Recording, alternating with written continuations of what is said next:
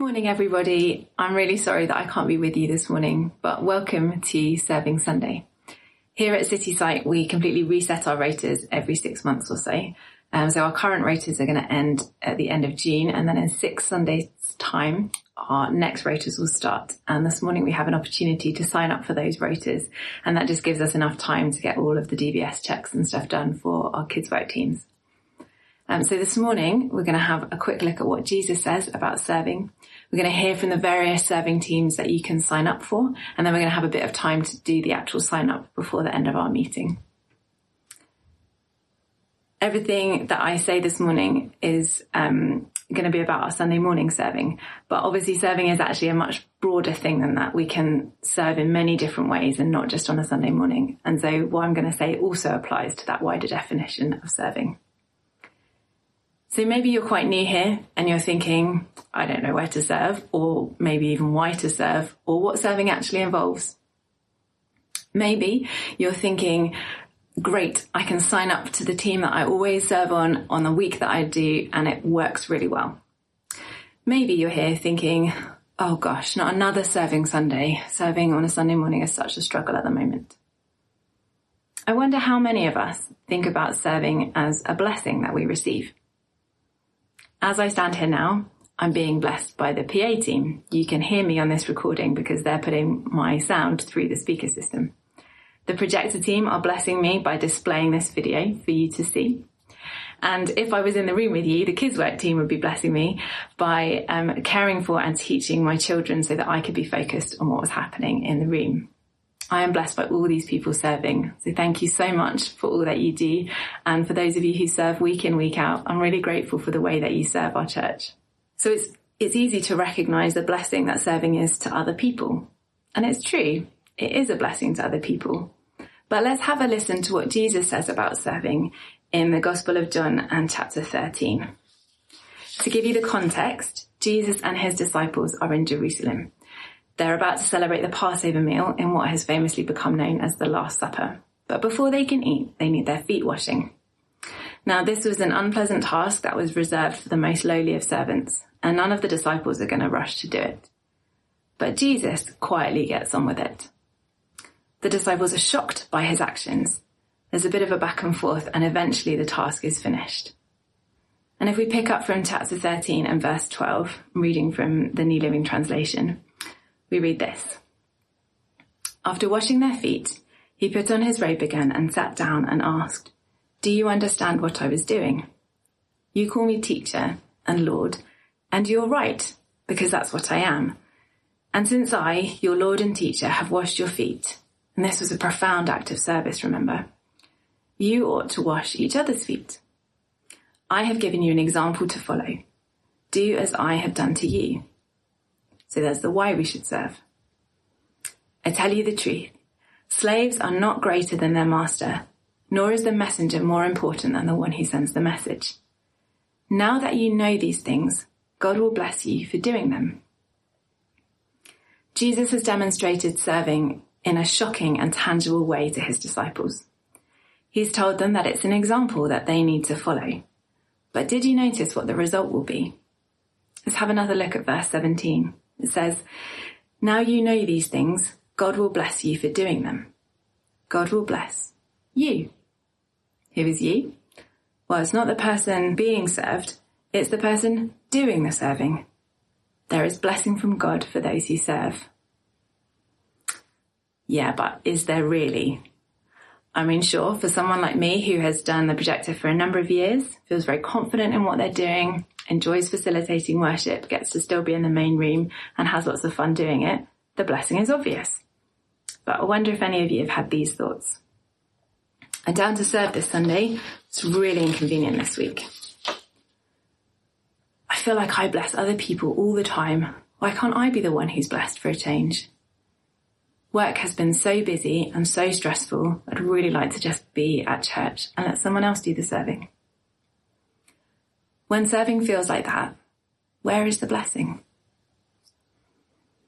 I am married to a very servant-hearted man who loves to solve problems and is quite technologically minded.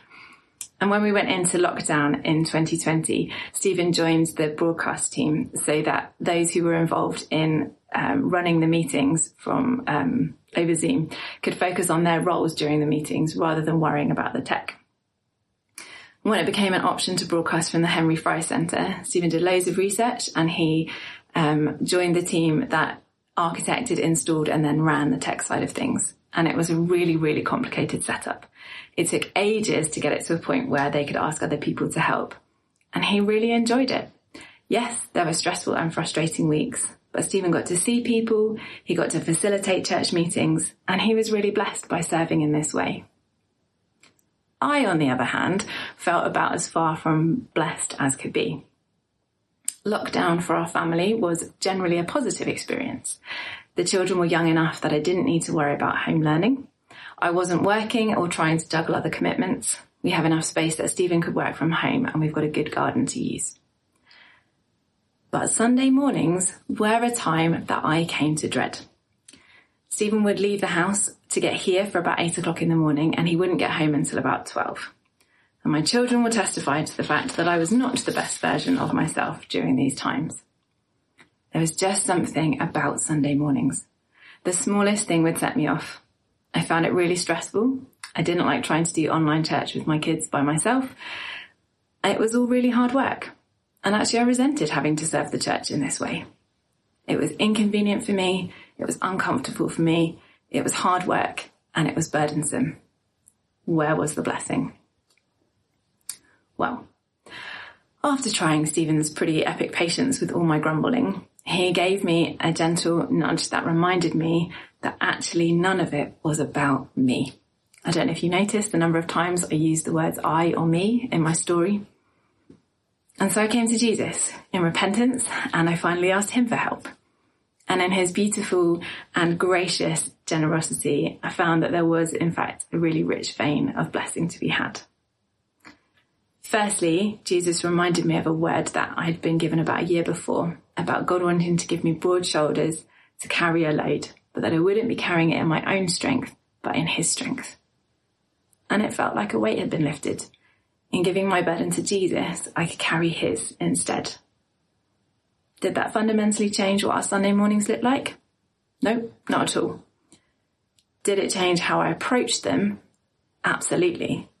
I stopped dreading them and grumbling against the situation, and I tried to see them as an act of worship and service that I could gladly give. Secondly, it did then get to a point where the broadcast team could recruit other members, and so I joined that team. And I was blessed by seeing different people, by not having to carry Sunday mornings at home by myself, by facilitating church meetings and learning new skills. When Jesus washed his disciples' feet, it wasn't a pleasant task. In fact, it was really gross. Middle Eastern feet at the time would have been walking around in open sandals through dust and dirt and animal dung. And as I said earlier, this was a job that was reserved for the lowliest servant. Jesus got, did it anyway. I doubt that it was something he particularly enjoyed doing. It was probably quite uncomfortable for him, but he did it anyway. And Jesus didn't stop at the washing of his disciples' feet. In Mark chapter ten, verse forty-five, we read, "For even the Son of Man came not to be served, but to serve others, and to give his life as a ransom for many." When Jesus died on the cross, it was his ultimate act of service for us. It wasn't comfortable or convenient. He didn't want to do it. We know that he asked God if there was any other way. And yet, we read in Hebrews, because of the joy awaiting him, he endured the cross, disregarding its shame. Now he is seated in the place of honour beside God's throne. Where is the blessing when serving is inconvenient or uncomfortable or feels like a burden? Well, I think it's in drawing close to Jesus and receiving from him. Jesus tells us, "Come to me, all you who are weary and carry heavy burdens, and I will give you rest. Take my yoke upon you. Let me teach you, because I am humble and gentle at heart, and you will find rest for your souls."